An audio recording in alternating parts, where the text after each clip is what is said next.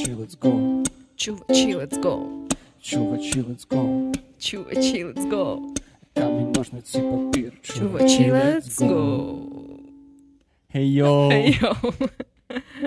Це було саме прекрасне інтро, напевно, з тих, що ми робили. Надихнулись ми, звісно ж, тим, як я минулого разу обісрала якихось рандомних українських реперів, яких я слухала на святі музики.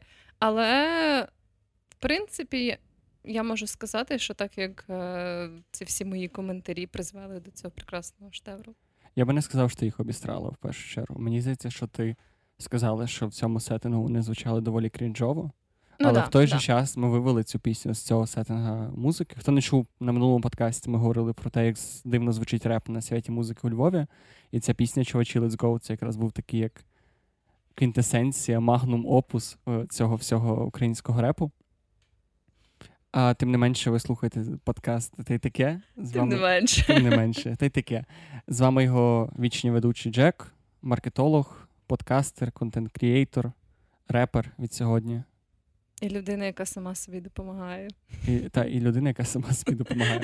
І ще одна людина, яка сама собі допомагає. Да, це я, це, як завжди, Веронічка. Вероніка. І... Вероніченька. Вероніченька. Я documentation manager, slash technical writer, slash co-host, слеш теж людина, яка сама собі допомагає, слеш людина, яка не медитує, слеш людина, яка себе любить.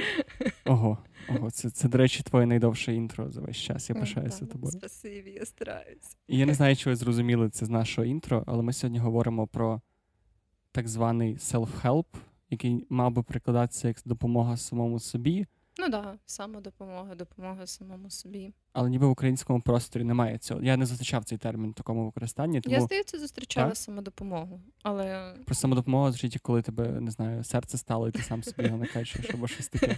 це було б ще більш епічно, насправді. Та тому я не знаю, як це називати в подальшому. Ми будемо казати або self-help, або саморозвиток. Ну, я кажу саморозвиток, мені якось для цього це більш звично моєму вуху. І ми сьогодні говоримо, власне, про те, як самодопомагатися, Угу. як само, саморозвиватися. Я не знаю. Це ще дуже велике питання, що, що таке самодопомога, що таке саморозвиток, що таке ще якісь там. Тих селф, селф штук дуже багато. Ну так, да, да, це правда. Ну і трошки, можливо, якщо в нас вийде, зачепимо теми любові до себе і медитації як частини самодопомоги і любові до себе. А, як таке, таку, не знаю, інструмент, який потенційно можна використовувати для цього, або ні. Ну, принаймні поговоримо про те, чим ми користуємося і щоб ми радили, або щоб ми не радили. Да, да. Але давай, що в тебе цікавого сталося найближчим часом. Я хотіла насправді розказати про дві штуки, і в мене, як завжди, є якийсь негативний experience, який мене роздратував, яким я хотіла поділитись. Але насправді я хотіла розказати про те, що я згадувала свою першу вакцинацію, і вона тоді прийшла так прекрасно, ідеально, дуже Мгм. швидко. Я була дуже задоволена. І, напевно, якісь медичні боги зрозуміли, що це було надто просто. І мій досвід отримання другої дози вакцини був настільки хуйовий і кончений, настільки хуйовий і кончений, що я не отримала другу дозу вакцини. Оу. От. І власне, це була така штука, що там, я вже казала, я вакциновувалась в рамках тої програми від it кластеру. І як завжди, мені прийшло це запрошення на емейл там в суботу е, з 11 по 12. Ти якби можеш прийти, в принципі, в будь-який час в цей проміжок. У тебе там минулого разу був ніби як список людей на цю годину. Ти там підходиш, називаєш своє прізвище, тебе запускають, тобто все так доволі організовано. І це був такий прохолодний день. Я дуже легко вділась, бо я розраховувала на те, що це буде там закінчено за 5 хвилин, як минулого разу. І я така ще вийшла і подумала: ну, трохи прохолодно, але так як я знаю, що я впораюсь дуже швидко, я типу не буду вже вертатись за кофтою, бо на мене чекало таксі. І я така, ну, Не сьогодні. Да, да, нічого страшного. І я приїхала на арену Львів, і я хуєла, бо там, напевно, було вже людей 50 в черзі. Минулого разу, коли я під'їжджала, там взагалі не було черги. І я ще так у мене була така думка, що м, може це люди, які там просто прийшли, бо це ж працює як і пункт масової вакцинації. Mm-hmm. І я думаю, я якось так намагалась це в своїй голові е, не думати про це.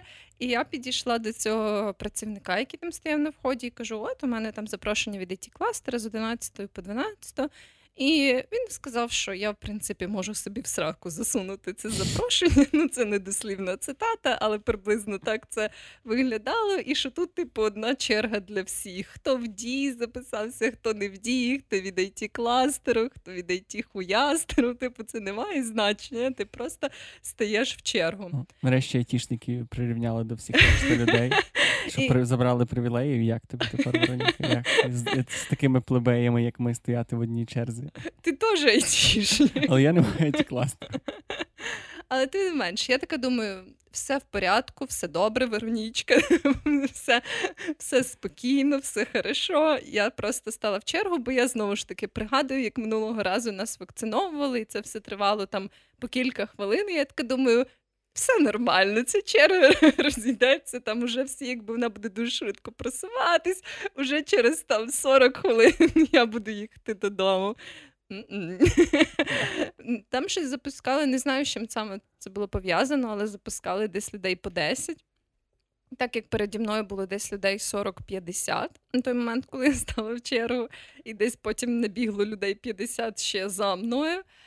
Е, то виходило, що якби хоча черга була не прям така вже гігантська, ну тобто 50 людей перед тобою це ще не найгірше, що могло би бути.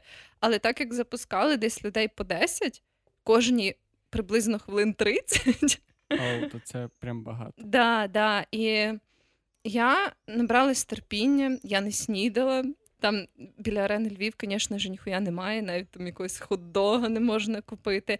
Але незважаючи на все це, я тримала душевну рівновагу, я слухала аудіокнижку Ернеста Хемінгуея, слухала подкасти. Я дивилась інстаграм, всякі пости, я читала різні цікаві факти на Reddit, Я ходила туди-сюди, я намагалась залишати в залишатись в позитивному настрої. І коли вже якби запустили групу людей, цю десятку яка була переді мною, і якби я от уже мала бути в наступній десятці, це вже я десь дві години з чимось стояла в цій черзі, і я вже мала заходити наступною, там десь ну, через якихось хвилин 30. Mm-hmm. І я вже була дуже так рада, думаю, нарешті я сібусь звідси, я поїм, і оце все. І тут виходить якийсь чоловік, навіть не працівник, просто людина, яку типу, яка була теж в цій черзі до цього, і починає кричати: що, типу, всі, хто від it кластера, перевірте пошту, там щось прийшла відмова. І я відкриваю свою електронну скриньку, і там пише: вакцинацію було призупинено через бо якісь бази даних, і типу, ми дуже перепрошуємо, а можете Але заснути хуйця. Да. І ми запросимо вас ще раз якогось іншого дня, можливо. І я була така зла, бо типу весь цей час і намагалася це сконцентрувати свої зусилля на тому, щоб не дратуватись, щоб типу якось провести цей час з мінімальною користю або що. І оце була просто остання краплина. Бо треба не постики в інстаграмі перевіряти, а пошту. Але насправді приблизно, ну, типу, вони надіслали цей лист прям пізно. Ну, Я коли чекнула е, свою скриньку, то він там прийшов буквально 10 хвилин тому. Тобто, якби. Це би не зберігло мені оці дві години в будь-якому випадку. От. І я була дуже сильно невтішена, От. Е, бо я, власне, витратила свій час, витратила гроші на таксі туди і назад, бо до Рени Львів, в принципі, не завжди дуже легко дістатись. От. І я була така зла, але потім я, в принципі, я дозволила собі пережити цю сильну злість. Я ж, знаєш, не зразу викликала собі таксі назад, а я трохи пройшлась дуже гнівним О, кроком. Це Дуже свідомо. Бо я, да, я відчула, що мені треба було покарати землю ногами трошки. Да, да, да, да, Так потупцяти, знаєш. І в принципі, потім уже ну, приблизно, коли я доїхала додому, я вже трохи перетравила в собі цю е, подію. І ну, я насправді розумію, що бувають всякі технічні неполадки і так далі. І там знову ж таки не хочу казати, що це якась е, кончена організація, або що, бо вони насправді роблять хорошу роботу і всяке таке, але це була сама по собі дуже неприємна ситуація. І потім я вже якось так це перетравила, і я, в принципі, була рада, що це не не прям зіпсувало мені день, але вийшло дуже пічно. Це, це, це, це, в принципі, така типова історія з лікарнями, мені здається, коли ти їдеш. Просираєш весь день і просто вертаєшся ні з чим. Це це, це супер обідно.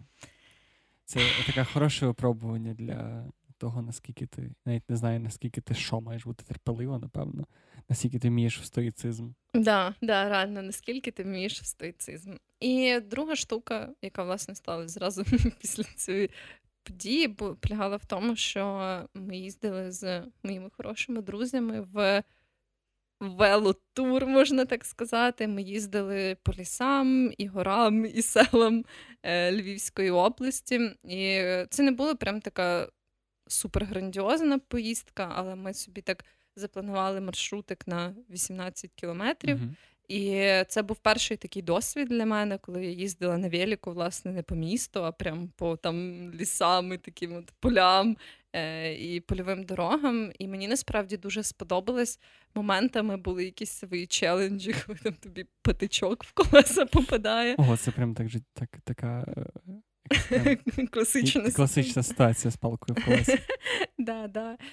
Але було дуже круто, мені дуже сподобалось. І окрім того, що я пишалась собою, що я, в принципі, якби так гарно поїздила і гарно впоралась типу, з тим навантаженням, е, яке ми собі якби так запланували.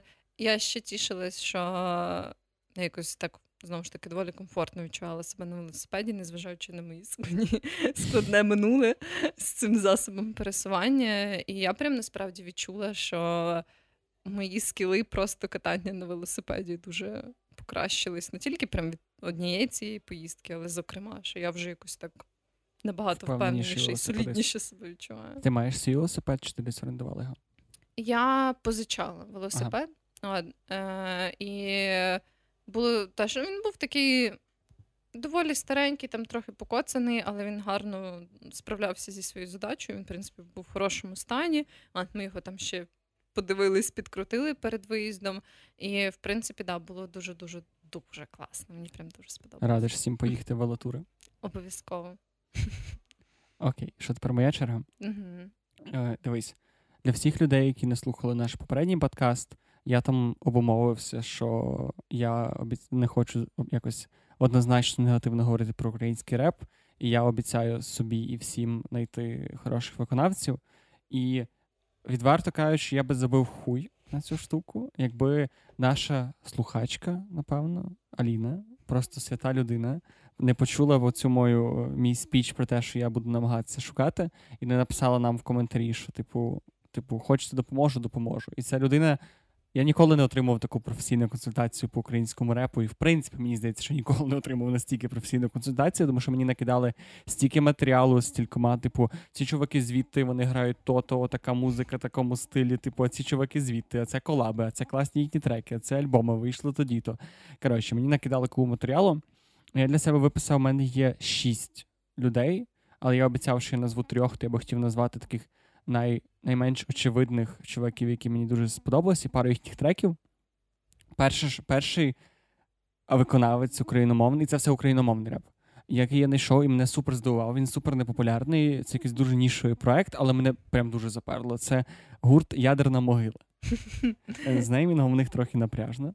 В них і в них я раджу саме послухати є пішку пропаганда, яка називається. Це такий, от я прям розумієш, я не люблю такий олдскульний всякий реп. Я, Мені більше подобається щось таке більш альтернативне, альтернативне, танцювальне, щось таке більш, е, щоб там було трошки вокали, щоб воно не було таке монотонне. І ці чуваки прям такі. Вони драйвові, вони різноманітні, і мені дуже подобається. Там буквально там щось 5-6 треків в цьому всій епішці. Перші треки взагалі там по хвилині 40, тобто вона слухається просто на одному диханні. І да, це перші чуваки. Другий гурт це гурт Apex. І насправді я цей гурт почула ще до цього, як мені порадила його Ліна, і в них є трек Вася Спорт. Я не знаю, мені я тобі його теж включав колись, не знаєш, чи ти пам'ятаєш. Але це прям трек, який мені показали мої друзі, які взагалі не слухають український реп, і вони прям такі, типу, о, це ти маєш зацінити. І я всім раджу, якщо ви вам лінь слухати все, що я сьогодні перечислю, це послухайте Apex Вася Спорт. Трек просто прекрасний. І останній виконавець, кого би хотів виділити, це, по-моєму, теж львівський виконавець. Він називається Довгий Пес. І в нього є два. два. В нього не всі треки мені подобаються, але є прям два треки, які мені дуже зайшли. Перший це косячок. І там просто бомбезний бомбезний приспів, який такий косячок, косячок. І другий трек це Мама принца хотіла. І це дуже такий, типу, прям про важкі стосунки з дівчатами. От. Це такі три виконавці, яких я прям супер раджу послухати. Я ще для себе відкрив класних ребят. Це дівчина тонка, гурт Сальто назад і Джоні Дивний. Оце такі три ще три виконавці, які би я би прям не додавав в свою бібліотеку, на відміну від попередніх, але теж такі цікаві, яких я знайшов. Ще там ще було дуже. Я був прям здивований, наскільки багато тих всіх реперів різних, бо я там про якогось чув, про якогось не чув, і їх прям орда. І дуже цікаво, що ви зразу видно, що коли в Україні з'являється популярний репер, зразу всі менш популярні репери починають косити під популярних реперів. Тобто, наскільки я пам'ятаю, колись був модний всякий олдскульний реп, то всі були такі, типу, однакові, олдскульні, такі всі дуже монотонні, вони всі такі філософські, всяка херня. Зараз всі, коротше, або Альона Альона, або Калуш. Прям всі, всі типу, або в одну сторону, або в другу сторону. Дуже дуже чути вплив. Але насправді та я дуже приємно здивований. І оцей ядерну могилу я прям дуже рекомендую. Там чуть-чуть кріп бувають крінжові тексти місцями, але мені подобається. Ну, тобто, я прям послухав і мені заходить, я навіть додав свій плеєр. Тобто це для мене великий показник. О, це круто. Я думаю, що ми обов'язково цей список включимо Та-та-та, ще я... в наш опис, тому якщо ви щось пропустили, можете не перемотувати назад, просто так. глянути. Якщо раптом ти виконавець в гурті ядерна могила, Віа ядерна могила, то, будь ласка, напиши нам теж поспілкуємося. Прикольний ти чувак. Вот. І це перша історія, яку хотів розказати. Друга історія це не знаю, мені треба з тобою поговорити серйозно про це, Вероніка, тому що так сталося, що в мене з'явився інший. І я хотів з тобою про це поговорити. Це вже, типу, я я вже запостив з ним сторіс, я вже, типу, я вже розказав. Я дуже хотів тобі написати раніше, але хотів дочекатися до подкасту і з тобою про це поговорити. І так сталося, що в силу своєї роботи нової я багато працюю з контентом, зйомкою відео. І тому всьому закрутилось так, що я тепер веду ще один подкаст. І мені дуже незручно тобі про це казати, Вероніка. Я можу тобі з, абсолютною впевненістю сказати, що це все тільки для того, щоб наш подкаст ріс і розвивався, і це зайва реклама. І я б ніколи в житті не вибрав цей інший подкаст, якби, якщо б мені довелося вибирати. Тобто цей подкаст для мене завжди буде першим, єдиним, моєю альма-матерію у світі подкасту. Ні, а якщо серйозно, це, це, це дійсно такий інший проект. Мені довело, мені пощастило працювати з платформою Ріст. Це такі прикольні чуваки, які роблять е, такий навчальний контент всякий для it сфери але саме не для девелоперів, а для креативної частини, для маркетологів, вечарів і тому подібного. І я радий, що мені там зараз доводиться проводити інтерв'ю в такому форматі подкасту з всякими там крутими айтішниками і підприємцями і так далі. Тобто це інший формат, і я радий, що в мене є тепер така можливість. Та, але я хотів запитати, як ти до цього ставишся. Хотів е, витягнути витягнути цю тему своїх подкастерських штанів і поставити на наш подкастерський стіл і запитати, що ти про це думаєш. Ну так, от постфактум, знаєш, без ніяких попереджень, без ніяких обговорень, чи готові ми до цього, чи можемо ми, чи достатній в нас рівень комунікації і взаєморозуміння. Але тим не менш, насправді, ну я напевно. Е, Я не пам'ятаю, я бачила, звісно ж, твої е, анонси mm-hmm. в сторіс про цей подкаст, але ну, я не можу сказати, що це викликає в мене якісь негативні емоції, бо насправді я ну, не сприймаю це як не знаю, якусь як особисту штуку. Ну да, ну все-таки, якби. Я зразу, в принципі, по якомусь вайбу зрозуміла, що це такий проект іншого характеру. Хоча... Я, Sorry, я думаю, ти скажеш, я зразу знала, що ти колись рано чи пізно ти підеш на інший подкаст. Я знала, Але ти, ти не зразу... пішов на інший я... подкаст, да, розумієш? Тому е, ну, для мене якось. Це не було так принципово, що знаєш, у кожного з нас був тільки один подкаст. І я просто собі думаю, що це круто, що, наприклад, наш такий доволі аматорський, особливо на початках проект.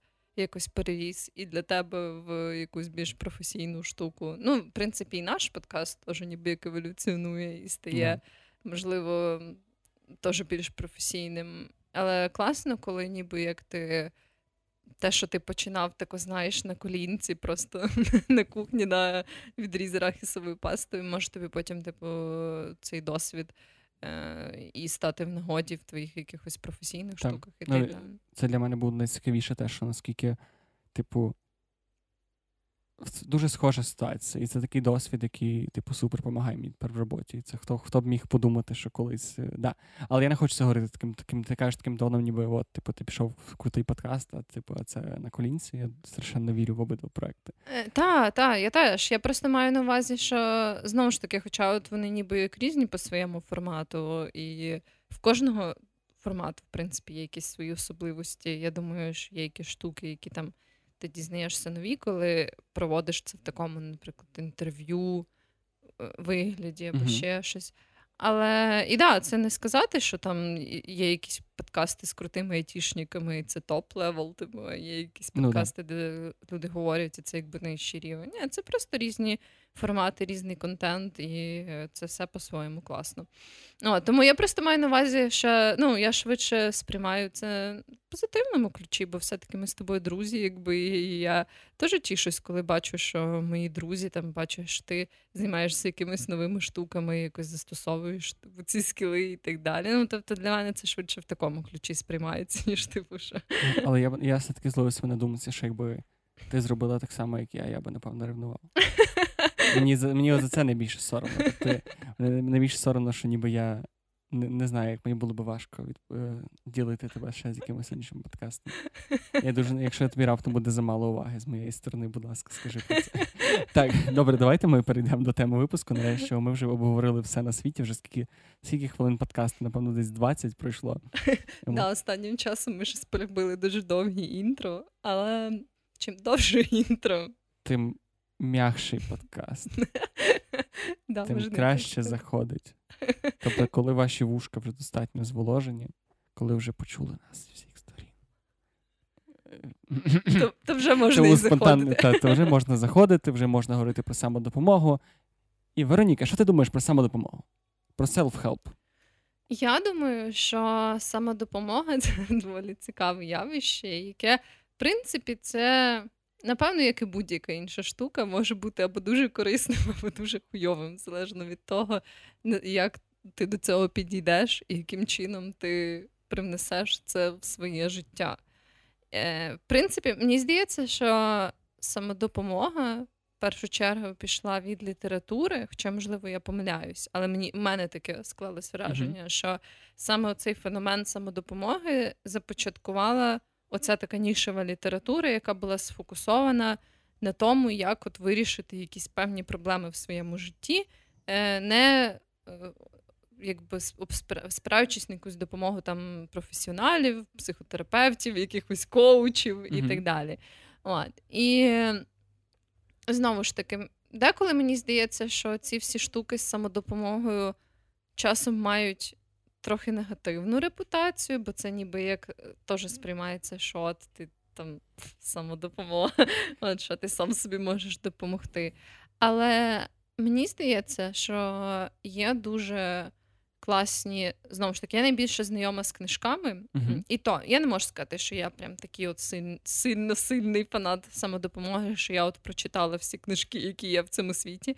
Але деякі книжки, які можна класифікувати як самодопомогу, насправді суттєво мені допомогли. О, Цікаво, sorry, я переб'ю, бо в мене просто теж є блок з книжками. Я думав, що десь можна буде трошки відсунути пізніше, прямо розказати, да, да, які да. книжки на тебе найбільше вплинули. Однозначно. І от я е, згадую, що власне в одній з цих книжок я колись її згадувала, але там так само це книжка Девіда Бернса, практикуючого uh-huh. психотерапевта, і він власне згадував цю штуку, що Є навіть наукові дослідження, які показували, що е, якби робота з психотерапевтом це добре, але якби якщо вона доповнюється цією ще самодопомогою, це якби mm-hmm. досягає. Ну там, е, на жаль, уже дуже детально не пам'ятаю, який був дизайн е, цього наукового дослідження, але там приблизно суть була в тому, що вони оцінювали е, там стан ментальної людини до початку лікування або самодопомоги, і потім протягом певного періоду часу теж якби далі оцінювали її ментальний стан, тобто після завершення курсу з психотерапевтом або самодопомоги і так далі. І там в такому умовному відсотковому співвідношенні було так, що е, люди, які працювали з психотерапевтом, то в них були класні результати. Е, найкращі результати в основному були в людей, які і працювали з психотерапевтом, і ще додатково читали е, там або книжки цього Борнса, або інші книжки, які там підходили по їхнім запитам.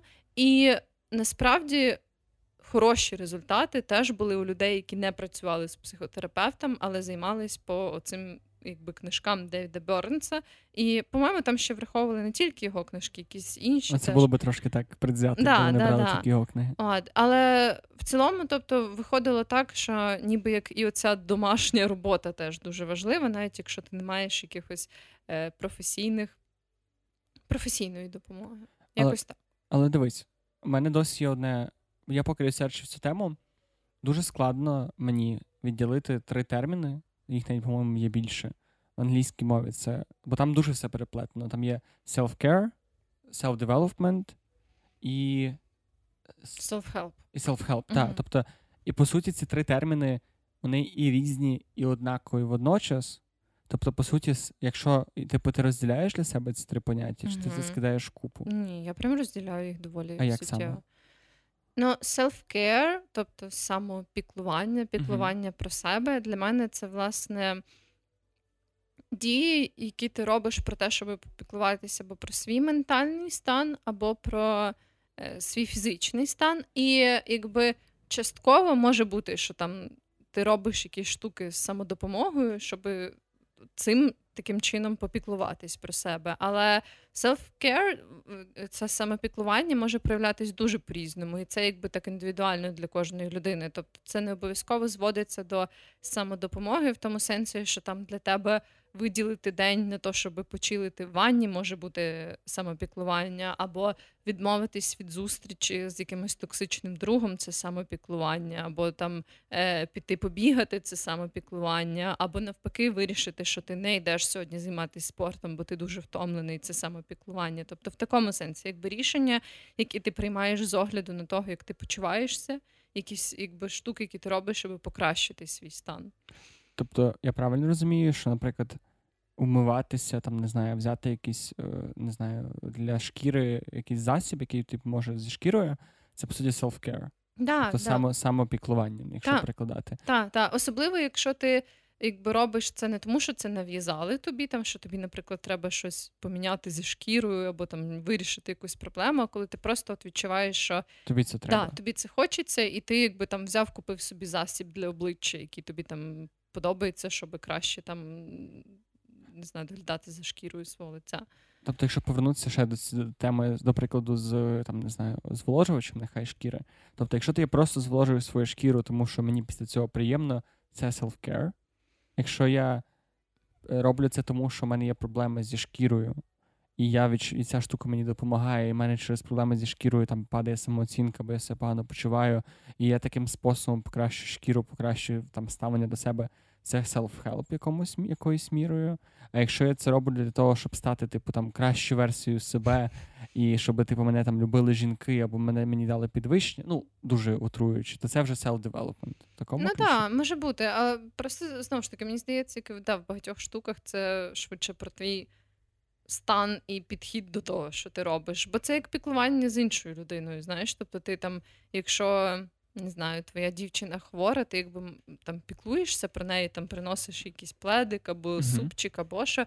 І ти, якби, якщо знаєш, відчуваєш, що ти там робиш це з любов'ю, тоді це там піклування. Якщо ти робиш це так просто автоматично, це вже важче назвати прям піклуванням. Знаєш. Uh-huh. Ну тобто, якби це все е, в більшості твоя перспектива, це саме внутрішня, мені здається, відіграє роль. Ну і в такому випадку, да, е, саморозвиток це швидше щось таке, коли ти от бачиш свій якийсь персональний ліміт.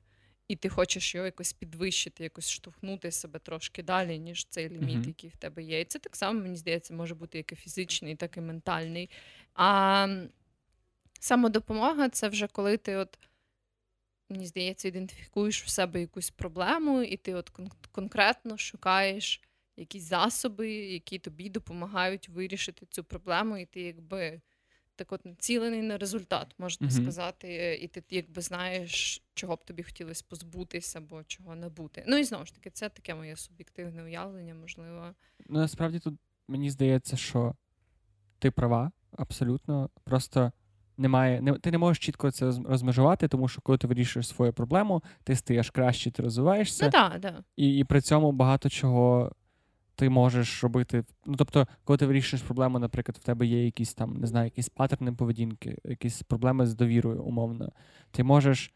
Просто пропрацьовувати це внутрішньо, але як один з елементів цього може бути там, не знаю, покращувати свій власний образ. Тобто для цього там тобто займатися спортом може бути і self-care, і self-help, і self-improvement, Так, та, однозначно, це такі явища зазвичай дуже тісно переплетені між собою. І ну, теж як і багато інших штук в житті. Тобто рідко буває щось таке, що там викликано тільки однією, одні, одним uh-huh. чинником або призводить тільки до одного наслідку. В основному це все це таке переплетіння різних явищ. І да, вони всі дуже суміжні між собою, але це таке якесь умовне розділення, яке можна собі там прийняти.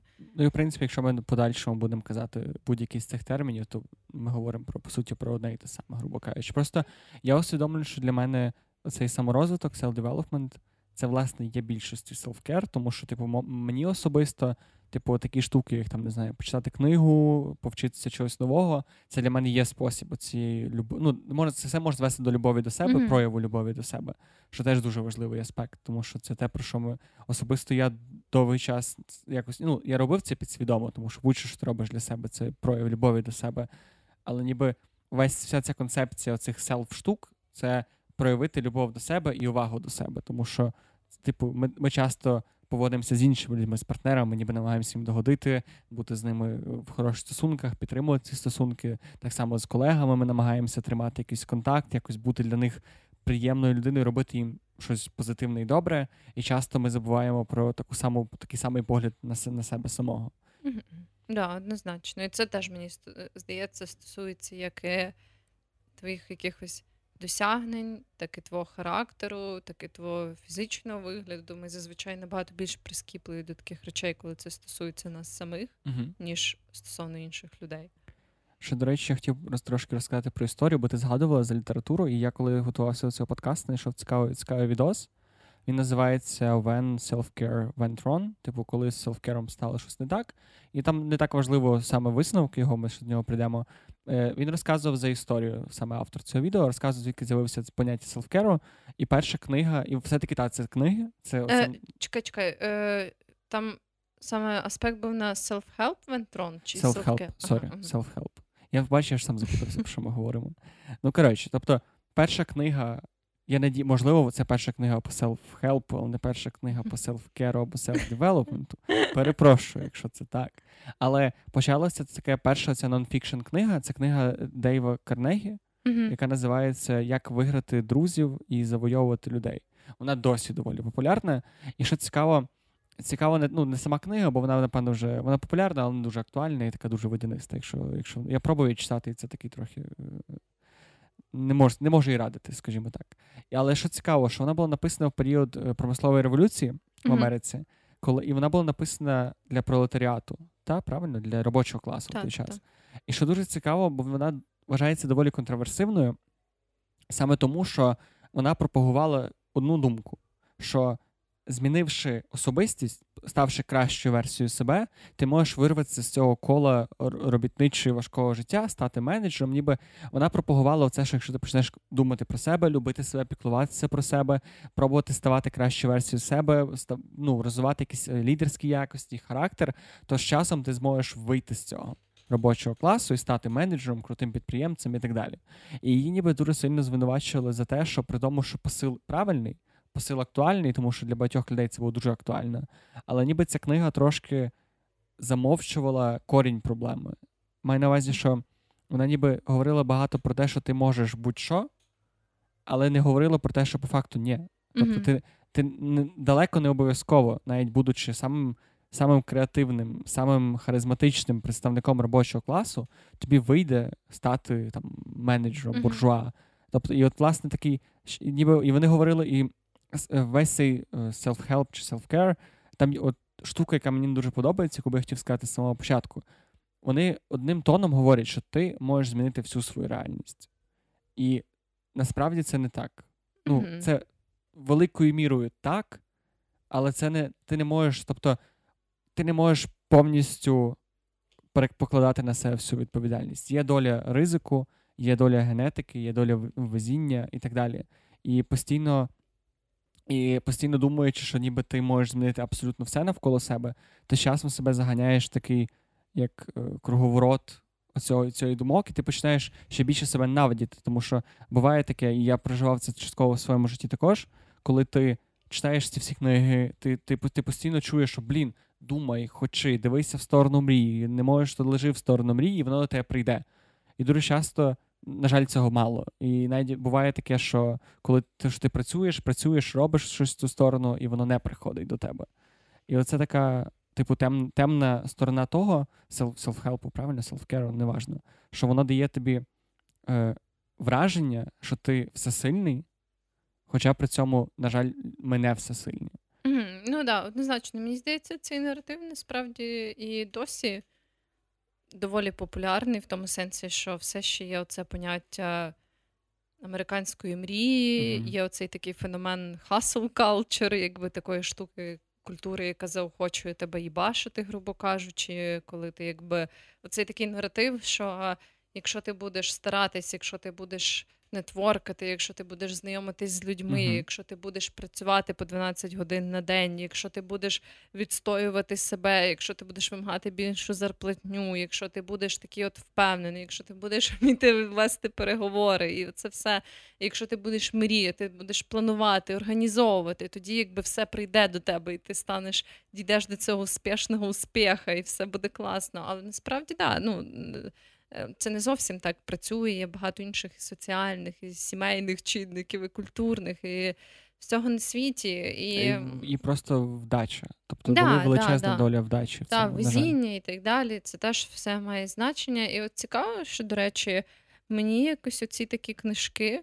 Навіть вже не сприймаються насправді як самодопомога. Бо для мене це швидше вже ну, теж так як мені здалось, це вже переросло в якусь таку окрему трохи нішу, коли я навіть не знаю, чи напевно під нішу самодопомоги. Оце саме книжки про успішний успіх. Знаєш, ти мотиваційні книжки. Да, називають. Да, да. Да, е, Мотиваційні книжки. А зараз мені здається, є. Е, прям така ще окрема ніша цих книжок про самодопомогу, вже такі там які базуються на когнітивній психотерапії, uh-huh. тобто якісь такі, які зовсім не спрямовані на те, щоб якось зачепити кар'єрне питання або грошове питання, а швидше ці такі якісь глибокі проблеми, які є в тобі.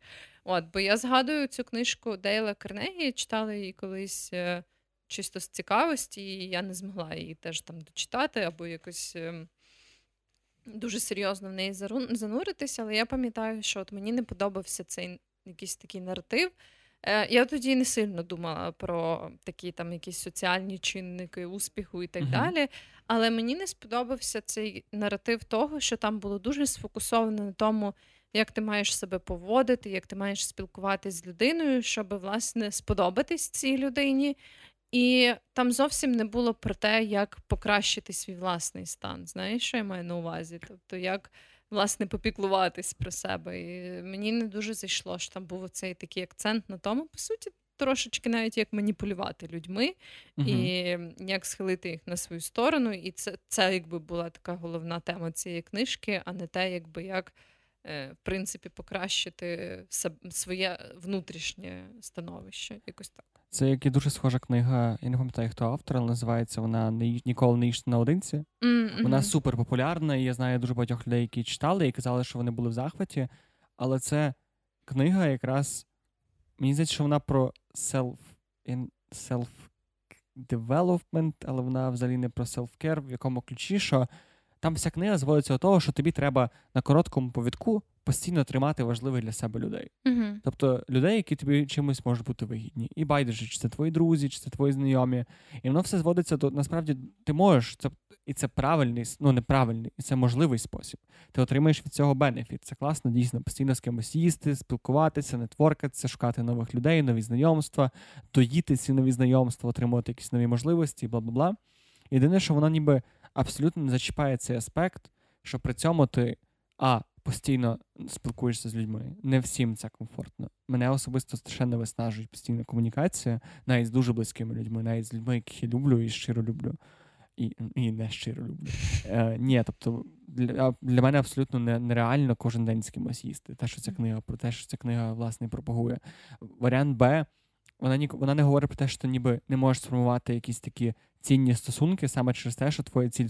От це є оцей е, Боже закон доброти, по-моєму. Це Сократ писав, що якщо твоя ціль в спілкуванні з людиною, і я говорив це раніше на подкасті, якщо твоя кінцева ціль спілкування з людиною це спілкування з людиною, тоді це класно. Uh-huh. Але якщо твоя кінцева ціль за цим, це не класно. Тобто, якщо я спілкуюся з тобою, снідаю, тому що я хочу з тобою снідати, ти мені приємна, ти мені цікава, класно. Якщо я з тобою снідаю, тому що я хочу від тебе, тому що я хочу від тебе щось отримати, не класно. Тому що тоді людина не є фінальною ціллю твоєї твоєї активності. Ну так, да. і я думаю, що в якихось певних пропорціях це нормально, там, знаєш, якщо ти розумієш, що от є якийсь чувак, який там керує проектом, який тобі потенційно цікавий, якби нічого такого немає в тому, щоб там запросити його на обід, розуміючи, що тебе в першу чергу якби цікавить е, це спілкування, як можливість попасти там на цей проект або співпрацювати з ним. Я думаю, це теж ок, просто якби. Брати це прям за стандарт свого спілкування, оце вже мені здається трохи нездорово. Якби все. Ну, ділові стосунки це теж якби нормально. І такі, от якби цей самий нетворкінг, мені здається, це теж ок. Просто е, коли це вже така от штука, що прям завжди кожну кожну секунду так. свого життя використовувати це як можливість там досягти успіху, як можливість навести корисні знайомства. Мені якось це не дуже імпонує, і мені здається, ти дуже сильно ризикуєш втратити оцей внутрішній баланс і зв'язок зі своїми почуттями, і зв'язок зі своїми потребами. Абс... Це теж недобре. Абсолютно, тому що ти при цьому. І от взагалі ця вся культура їбашення, я відверто кажу, я винний в тому, що я якийсь період свого життя дуже в це вірив. І я мені здається, навіть коли ми починали подкаст, я багато говорив дуже багато таких ідеологічних речей. Аля, ти можеш все, що ти захочеш, якщо ти це, якщо ти сильно в це віриш. І я дуже хочу вірити, що це можливо. Я досі хочу вірити, що ти можеш, не знаю, ти можеш зараз сказати, пішло все нахер, я хочу стати всесвітньо відомою скрипалькою. Підеш із певною кількістю зусиль станеш всесвітньо відомою скрипалькою. Або там одною з найкращих в світі скрипалькою. Але чим більше я дізнаюся, чим більше я ці всі речі, на яких це побудовано, перелобачую, тим більше я розумію, що це далеко не так. Типу, я зараз я плаваю, умовно, мені подобається плавати. Але якби я зараз якби я зараз не кинувся головою в плавання, якби я навіть плавав кожен день по 12 годин до ізнімаження, я не стану одним з найкращих плавців у світі. Банально тому, що подивись на найкращих плавців у світі, це все здоровенні мужики, набагато вищі за мене, з набагато ширшими від природи плечима і просто здоровенними руками. Mm-hmm. Типу, було це дослідження, що найуспішніші плавці.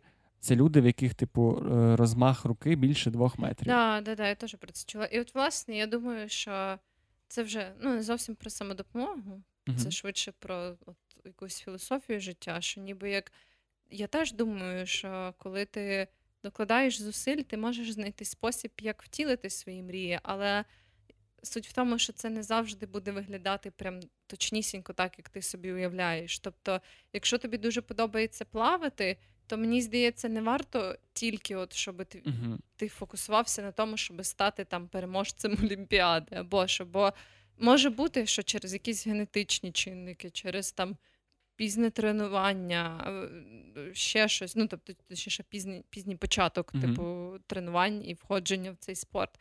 Може цілком таке бути, що так, якщо ти будеш пробувати, може в тебе це вийде, але може не вийде. І мені здається, важливо для кожної людини могти адаптуватись під ці чинники, і якби не забивати хуй на свої мрії, але разом з тим розуміти, що оцю любов там до плавання, до мистецтва, до чого завгодно, її можна втілювати в своєму житті по-різному. І деколи, якщо ти розумієш, тобі не виходить точнісінько так, як ти хочеш, mm-hmm. це нормально. Просто треба знайти спосіб, як ти по-іншому можеш втілювати ці. От, і в той же час ця, цей наратив дуже погано продається. Ось що проблема. Mm-hmm. Тобто, це, це, напевно, найбільший такий камінь приткновення, як сказати це українською неважливо, як сказати це українською. Тобто це така найбільша проблема самодопомоги, в принципі, тому що я впевнений, що більшість авторів прекрасно розуміють цю цю ситуацію, що дуже багато залежить не від тебе, але цей меседж просто не продається. І я думаю, що теж, якби в мене було е, питання написати книгу про якусь річ, яку я думаю, але опустити питання, що багато речей не обов'язково те вдасться, і взагалі є ще генетичні, є ще в, штуки з вдачею. І так і це сумно, бо я читав давно ще дослідження, що є кореляція між багатством, між достатком батьків і освітою батьків і успішністю їхніх дітей. Yeah, не стовідсотково. Ти не обов'язково будеш конченим, якщо твої батьки бідні і суперкласними, якщо твої батьки багаті, але з більшою вірогідністю, тобто це дає тобі mm-hmm. цю таку перевагу, несправедливу mm-hmm. перевагу. От, mm-hmm. і це все нашаровується. Маю на увазі, що це просто те, що в принципі, якщо забрати цей нюанс, то все стає непоганим. Тобто, якщо забрати момент того, що ти можеш обсесивно повірити в річ, яка може бути для тебе дуже нереалістична, і подумати що тим, оце як фільм Секрет. Знаєш, оце да, да, це така кульмінація цього всього селфкеру в тому плані, що вони просто звелися до того, що думай, візуалізуй, і воно з'явиться магічним чином. Угу. Я не знаю, чи ти колись дивилася цей фільм, ти е, читала книгу. Так, та, я дивилась цей фільм теж з цікавості, і він дуже епічний по-своєму. Так, і він, власне, про про те, що ти можеш взагалі не парити свій мозок. Ти можеш просто. Ну, там не сказано це прямим текстом, але там читається дуже чітко, що тобі важливо зробити, візуалізувати свою мрію, поставити на шпалеру телефона ноутбук, який ти хочеш, або там, не знаю, будинок, який ти хочеш, зробити собі мудборд з картинками речей, які ти хочеш. І якщо ти будеш постійно дивитися, так якби від вони, вони кажуть, що всесвіт, як джин, що ти йому скидаєш свою бажання, і він тобі його здійснює. Але проблема в тому, що коли ти йому скидаєш е, негативні бажання, він їх теж здійснює. Типу, що йому байдуже якісь щось здійснювати. І там був такий кейс, який я прям дуже добре пам'ятаю, який мене ще в дитинстві мені здався якоюсь їбантньою, бо я буду дуже малий, коли я це дивився, можливо, надто малий. І там був мужик, якому постійно приходили рахунки. На всякі там е, послуги, ну там типу, просто рахунки банківські, тому що йому треба було їх оплатити. І він в якийсь момент йому набридло це робити, і він вирішив брати рахунки, викреслювати слово рахунок і писати слово. Типу, він там замість е, paycheck він писав, по-моєму, payment, щось таке. Тобто, що він викреслював рахунок, писав, типу, там отримання, не не мінус, а в плюс. І він таким чином з часом йому почали приходити рахунки. Е, Не рахунки, а власне виплати.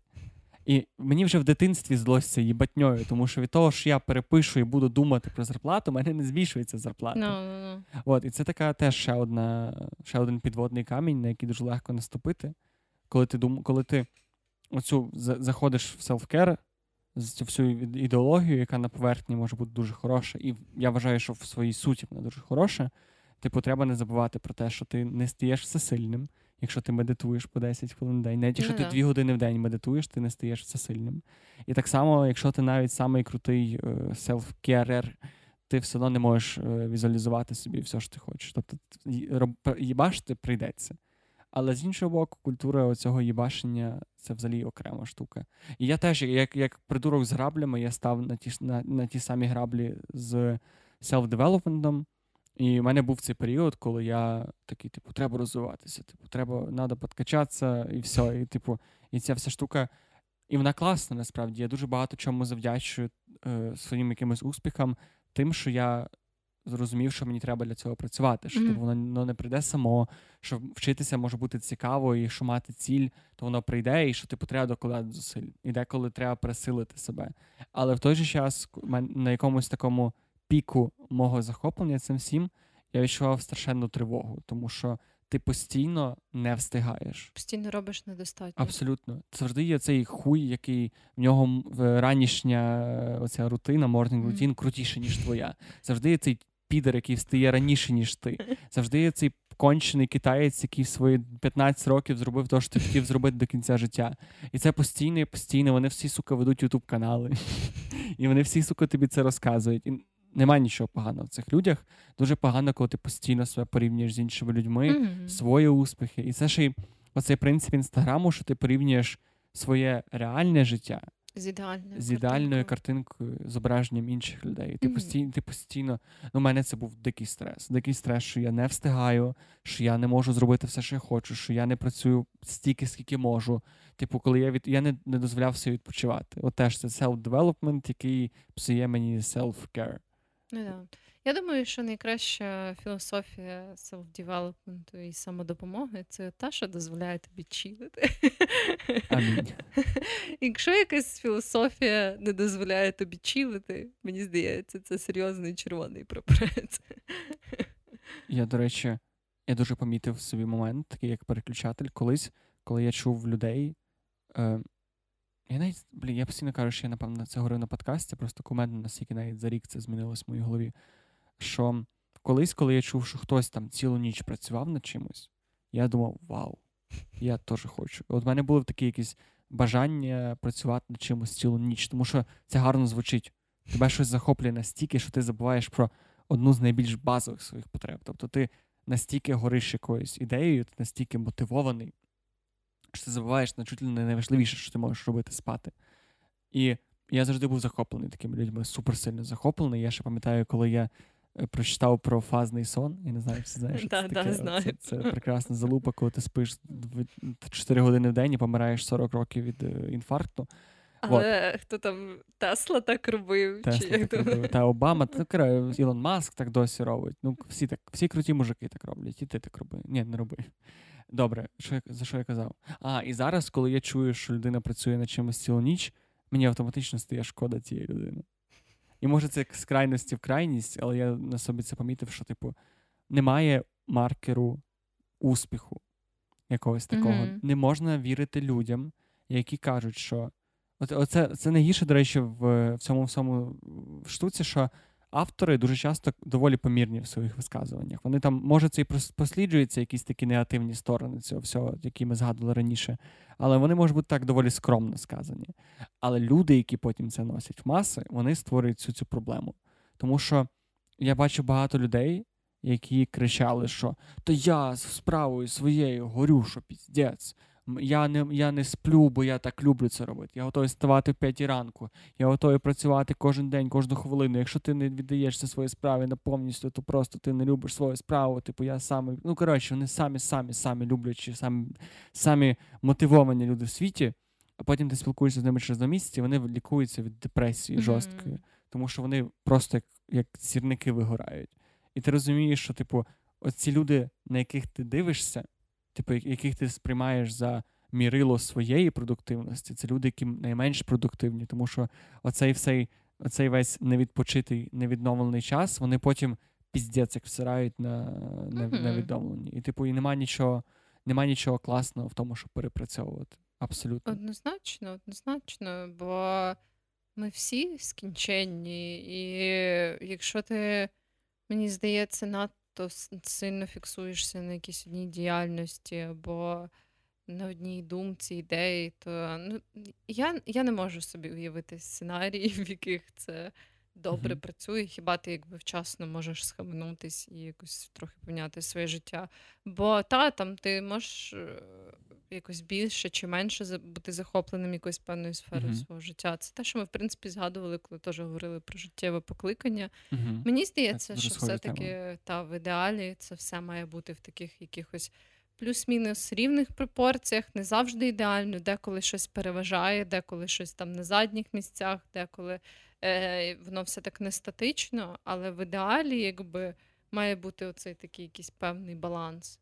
І в всьому просто важливий Так, і просто треба дивитися на себе. Ну і власне, так, слухати себе, тому що, типу, ці всі люди, які, так як я казав, що які дуже чимось горять, вони по факту потім виявляються дуже нещасливими. Mm-hmm. І дуже багато цих людей, які ставлять з собою. Чому взагалі чому ми про це говоримо? Тому що оця бажання стати найкращою версією себе або там найкращою людиною в чомусь, це по суті є такий як верши... ну, це може здаватися вершиною і основною ціллю самодопомоги. Mm-hmm. І мені здається, що це треба зразу відсікати і зразу не думати, що це власне про це.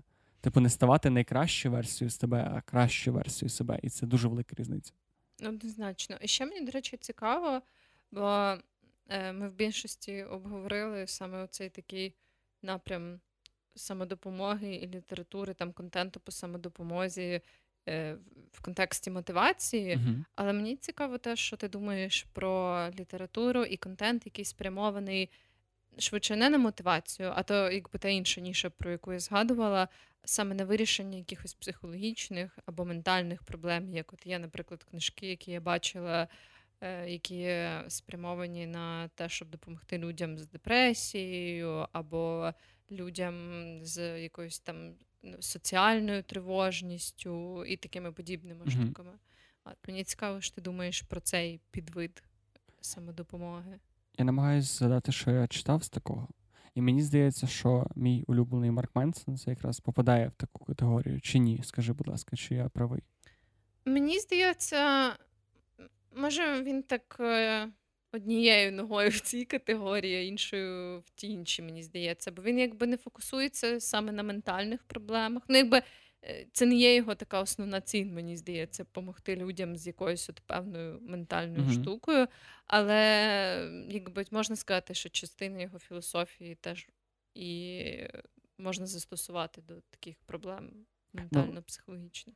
Це ж от теж цікаво, бо можна дуже по-різному читати. Mm-hmm. Я не кажу, що ти не права, я лише кажу, що мені дуже поміг саме його книги з тривогою, тому що для мене mm-hmm. це була велика проблема довгий час і досі. Ну так, це те, що проблеми. я кажу, що його принципи, по суті, його головний принцип це, напевно, якби не е, переживати занадто сильно, типу, за речі, які там ти Бо не можеш контролювати, без які не варто переживати.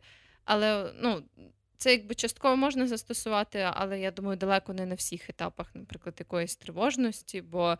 Думаю, в тебе може бути там легка форма тривожності, коли це тобі допоможе. Але буває, якщо в тебе прям якісь розлад на біологічному рівні, наприклад, тоді ти вже не можеш просто не тривожитись, бо ти вирішив собі не тривожитись. Знаєш, mm тобто є якісь ці такі моменти.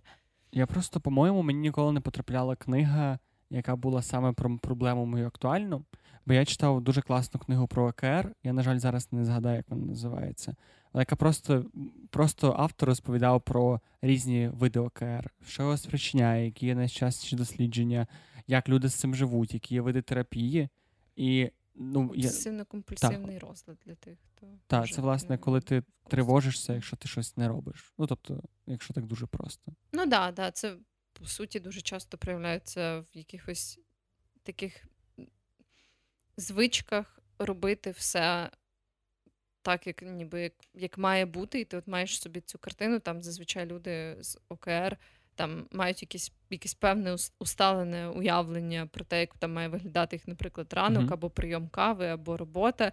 І якщо і зазвичай вони якби фокусуються на таких е, специфічних аспектах цього, там, наприклад, якщо от вони додають цукор собі там в каву, то це обов'язково має бути 5 кубиків, якщо там це менше, mm-hmm. то це погано. Ну, типу, це один з проявів, але зазвичай це от саме власне цей аспект обсесивності і компульсії, коли ти якби не, не контролюєш це так. дуже добре. От. І теж, звісно, ми, як завжди, не. Так, це це не психологічно і, не... і так далі. От. Але наскільки я пам'ятаю, то ОКР приблизно в своїй суті виглядає так. Я просто якраз таки найбільше знайома не з мотиваційними книжками по самодопомозі, а якраз з такими психологічними. А наведеш приклад? Так, от я вже згадувала Девіда Бернса, я не згад...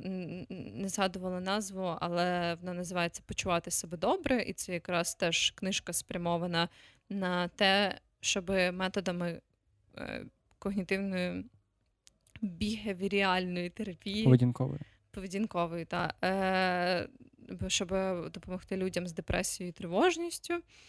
І я теж читала Не пам'ятаю точно, як називалась ця книга, але читала про соціальну тривожність, хоча тема соціальної тривожності мені не дуже близька, але в принципі цікава. Теж я читала кілька книжок про теорію прив'язаності, про яку ми робили навіть окремий епізод, так як я сама стикалась з проблематичними стосунками зі своєю тривожністю в романтичних стосунках.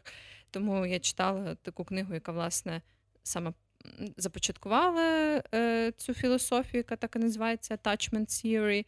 От, е, І кілька таких е, схожих, які описуються там, можливо, з трохи інших точок зору. Е, от, е, Це те, що приходить мені так зразу. Sorry, мені ага. ще Ірвін Ірвін Ярлом, Ялом, Ярлом, Ялом, який, та, та. Ялом, якого ти радила мені. Він ніби не мітить в цю категорію, мені здається, але не спеціально заднім числом в неї потрапляє, тому що дуже багато своїх якихось речей я побачив саме в його книжках, тому що це більше як оповідання, ніж як non-fiction, це fiction, по суті. Mm-hmm. Ну, да, Але да. він мені здається чудово. Ну, тобто, це мій такий досвід з, з ним. Так, да, да, в нього теж у нього швидше художні книжки, але просто так як він теж психотерапевт, який багато працював з різними людьми, то йому дуже вдало вдається передати оці всякі причинно-наслідкові зв'язки. Е, які часто трапляються, якби такі якісь схожі ситуації, і в людей незалежно там від їхнього виховання mm-hmm. і, і контексту, і так далі. От, І, власне, е, мені от цікаво, що з одного боку ці книжки бувають прям дуже круті, і ці книжки, які я читала, в якійсь мірі дійсно мені дуже сильно допомогли, прям дуже сильно. Але все-таки мені здається, що це дуже такий тонкий лід пробувати навігувати ці штуки без професійної допомоги. Mm-hmm. Бо, власне, я пробувала це робити, і це було доволі успішно, але в більшості ще через те, що в мене якось було дуже добре напрацьоване оце розуміння того, які ідеї мені буде комфортно втілювати в життя, а які ні. Тобто, якісь такі, от, якби все-таки в мене, в принципі, вже були доволі так гарно налаштовані якісь особисті границі і розуміння того, якби що впливає позитивно на мою психіку, що ні. І це не завжди було таке розуміння, яке я прям шарила, чого саме мені від цього добре, від цього погано, там потім ментально, чого мені це сприймається важко, це легше. Але е, якось я в мене було це таке внутрішнє відчуття, якась це така цілісність, що я в принципі, розумію, якби і можу оцінити, чи ці ідеї мені підходять чи ні. Але мені здається, що це насправді не таке вже й поширене явище, бо зазвичай люди, ну, це не така річ, на якій там соціум тебе заохочує фокусуватись. Ну, якось не так часто ти чуєш про це поняття там якихось особистісних границь і таких от речей. Може зараз частіше. Ну, вже частіше, і можливо, та. ти в певному контексті, з певному певній бульбашці, ти частіше це чуєш. Так, так, може бути. Але мені здається, що це, на жаль, там не настільки сильно заохочується, як та сама культура і башення. От. І е, мені здається, що от коли ти знаходиш себе в такому проблемному місці з якимось явним. Психологічним, там не можу, не хочу сказати прям розладом, але з якоюсь психологічною проблемою. І Мені здається, що тут це той самий тонкий лід, коли якби ти можеш натрапити на дуже хорошу книгу по цій е, якійсь проблемі, можеш натрапити на трохи сумнівну книгу по цій проблемі. І та є всякі якби огляди в інтернеті і тому подібне. Але так само, якщо ти не маєш цього скіла критичного мислення, ти не завжди можеш так добре зорієнтуватись в тому, чи ці ідеї варто пробувати втілювати в життя чи ні. Мені ж здається, що навіть якщо ти маєш проблему якусь психологічну, і ти отримуєш найкращу у світі книгу по цій проблемі, це не означає, що ти її правильно приміниш в своєму mm-hmm, житті. Навіть да. мені здається, що навіть якщо там буде писати прям крок один, зроби ото-то, крок два, подумай ото-то, ти зможеш це запокапити. Mm-hmm. Не тому, що там ти кончений чи кончена, а саме тому, що неможливо. В чому проблема книг з психології, мені здається, психотерапії, що психотерапія це супер індивідуальна штука. Це тільки емпіричні mm-hmm. методи на собі можна визначити. Саме тому і є така потреба розмови з терапевтами, саме тому терапевти так довго навчаються, і це така складна професія, тому що тобі треба ключ індивідуально під кожну людину, і кожній людині треба ключ індивідуально під себе. Мгм. Навіть найкращий в світі психотерапевт чи ну, будь-хто, навіть людина, яка прекрасно збирається в темі, про яку пише, не може написати книгу про тебе. Ну може, Да, але це да. тобі треба буде заплатити дуже багато денег. Ну да, і або так само навіть найкращий в світі психотерапевт може не підійти тобі просто як людині, і це все завжди власне відіграє роль в тому, як там ти вибираєш абсолютно. теж професіонала, до якого звернутися по допомогу. І да, можна сказати, що якби і до психотерапевта або психолога ти теж можеш попасти сумнівного, і якби е, теж е, в такому випадку залишається цей ризик, що ти можеш е, знайти швидше на допомогу, а навпаки. Але все одно він якось, на мою думку, більший, коли ти пробуєш Та бо це книги все-таки тільки да, з допомогою літератури або там контенту. Так, книги навіть не намагаються просто бути індивідуальними. Ось чому складність. Ну да.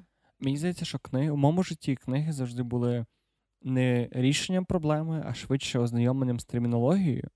І для мене це завжди дуже класно працює. Тобто я в якийсь момент зрозумів, що існують ОКР, ось що це таке, ось як воно зустрічається, коли я в собі помітив щось схоже, і мені стало просто простіше це зрозуміти. Я не зміг вирішити це самостійно. Тобто, це не дало мені якісь інструменти, можливості, лайфхаки. Це дало мені просто типу чіткіше усвідомлення, що зі мною відбувається. Так само, як е, згадуючи ось того самого Марка Менсона, він класно пояснив, що таке тривожність, Мгм. що таке тривожність через намагання з'їсти більше, е, від- відкусити більше, ніж ти можеш з'їсти, і як з всім впоратися. І саме, власне, правильна термінологія. Мені я пізно, я завжди знав слово тривога, але якийсь момент я не пам'ятаю, я не пам'ятаю, як воно потрапило в мою голову. Але якийсь момент мені було дуже погано довгий час. У мене був ком в горлі, мені було дуже складно, у мене були такі як маленькі панічні атаки, і я не розумів, що відбувається. Якийсь момент я просто подумав: мені тривожно. І це настільки це не помогло, але це настільки поставило це на якусь мені в карту якогось мого сприйняття. Тобто, о, це тривога, вона ось така. Коли я відчую це ще раз, я зрозумію, що це тривога. І воно мені це допомагає. Я не знаю, чи це такий універсальний принцип, і всім людям від цього буде краще. Але принаймні мені оце усвідомлення проблеми, можливо, це трошки раціоналізація проблеми, що теж є захисним механізмом і не є ідеальним вирішенням проблеми. Але принаймні, скажімо так, ворог з лицем мені простіше сприймається. Та, мені здається, для більшості людей так, коли ти зовсім не розумієш, що з тобою відбувається, і це просто якась незрозуміла штука, це більше лякає, ніж коли ти можеш якось це назвати і описати. Бо це якось зразу тобі стає легше. Мені здається, що ти от розумієш, що ти не сам. Є явище для цього, а відповідно, не тільки якби ти перший стикнувся з такою штукою. Це теж такий, мені здається, вагомий момент. Знаєш що? Ми з тобою, здається, не поговорили про все, що ми хотіли поговорити. Це ж у нас година 10, я не думаю, що ми зараз впхаємо медитації. Тому було б, давай розділимо цей випуск на сьогодні ми говоримо про self-care. Завтра можемо говорити про в принципі self-love. Ні, сьогодні ми говорили про самодопомогу. Завтра можемо говорити про наступного подкасту, можемо говорити про саморозвиток і само, самопіклування. Я думаю, що це такі дві теми, які можна об'єднати. Бо я ще маю список книг, теж, які, я, які мені дуже подобаються, але вони взагалі не, не актуальні для цієї теми наразі. Ну, ми, не- те, що не актуальні, просто ми ще до цього не дійшли. Да, я да. думаю, що нас вийде Ми гарно це розділити. Зробимо випуск в двох частинах про всі самоштуки. Само, про самоштуки. Добре, тоді давай на цьому закінчувати. І ти маєш рекомендацію О, я хотіла тебе запитати, чи ти маєш якусь рекомендацію. Але я теж маю рекомендацію. І я хотіла порекомендувати таку книгу мого улюбленого письменника Сомерсета Моєма. Це такий письменник британський 20-го сторіччя. От, і він дуже-дуже крутий. Це прям колись був улюблений письменник моєї мами. І навіть зараз, мені здається, вона теж його дуже любить. Потім став моїм улюбленим письменником. І він, його романи завжди такі, якби сфокусовані на тому, як це бути людиною, як це навігувати життя, спілкування з іншими людьми, як. Що це таке от людська природа, яка може там дуже по-різному проявлятись, як люди можуть робити якісь дуже контроверсійні вчинки або дуже несподівані. Оце така якби загальна нитка його е, оповідань, романів і так далі. І ця книжка сьогодні мені якраз задалась, поки ми говорили про ем, цю тему, яка називається Тягар пристрастей людських, або в англійською мовою. Блін, не пам'ятаю, як вона в оригіналі називається. Я включу потім в mm-hmm. опис. І вона це доволі таки, така довга повість про життя хлопця і про те, як він якби намагається знайти себе власне в житті. І там велика частина того це його власне намагання знайти, чим він хоче заробляти гроші.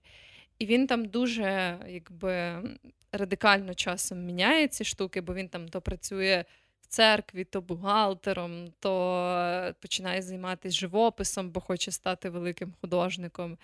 І там дуже класно піднімається оця тема, коли в якийсь момент тобі може здаватись, що там твоє щастя і задоволення виглядає от саме отак, наприклад, коли ти геніальний художник, uh але потім життя ніби як вносить свої корективи, і ти знаходиш оцю радість і спокій не зовсім там, де ти очікував. Це цікаво. Вона дуже крута, вона доволі велика, але я прям з задоволенням її перечитувала кілька разів, і вона дійсно дуже дуже класна, тому я рекомендую. Прекрасно.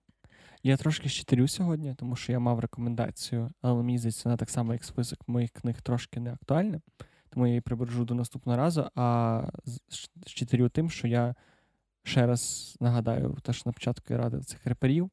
То коли ти послу, почитаєш розумну книжку Вероніки, можеш послухати моїх реперів, список буде в описі подкасту. Думаю, що я так сьогодні зроблю. Теж непогано. Заходьте на наш телеграм-канал, тож, якщо хочете побалакати з нами, залишити якось коментаря. Якось і від кого. До речі, дуже дякую всім, хто залишає зірочки і коментарі на Apple подкастах або Google подкастах. І дуже прошу всіх, хто цього ще не зробив, це зробити. Це страшенно допомагає подкасту нашому, mm-hmm. тому що дійсно від цього залежить, наскільки ми потрапляємо в рейтинги, всякі, наскільки нас рекомендують людям. Тому для вас це 5 хвилин, а для нас це дійсно хороший притік нової аудиторії сили, можливості, мотивації. Кому не лінь, там, типу, вниз проскрольте, там зірочки поставте. Якщо супер не лінь, ще якийсь комент напишіть, дуже буде приємно і допоможе. Так, ми дуже це цінуємо. Дуже цінуємо, коли ви спілкуєтесь з нами, пишете нам якісь штуки або радите нам якусь музичку. Це правда дуже приємно. Да. От, і ще, ще раз дякую Аліні за рекомендації українських реперів. Та й все. Та, та й все. Все. Тоді гарного вам тижня. Гарного вам тижня. Гарного вам тижня. Па-па. До наступних зустрічей. До наступних зустрічей.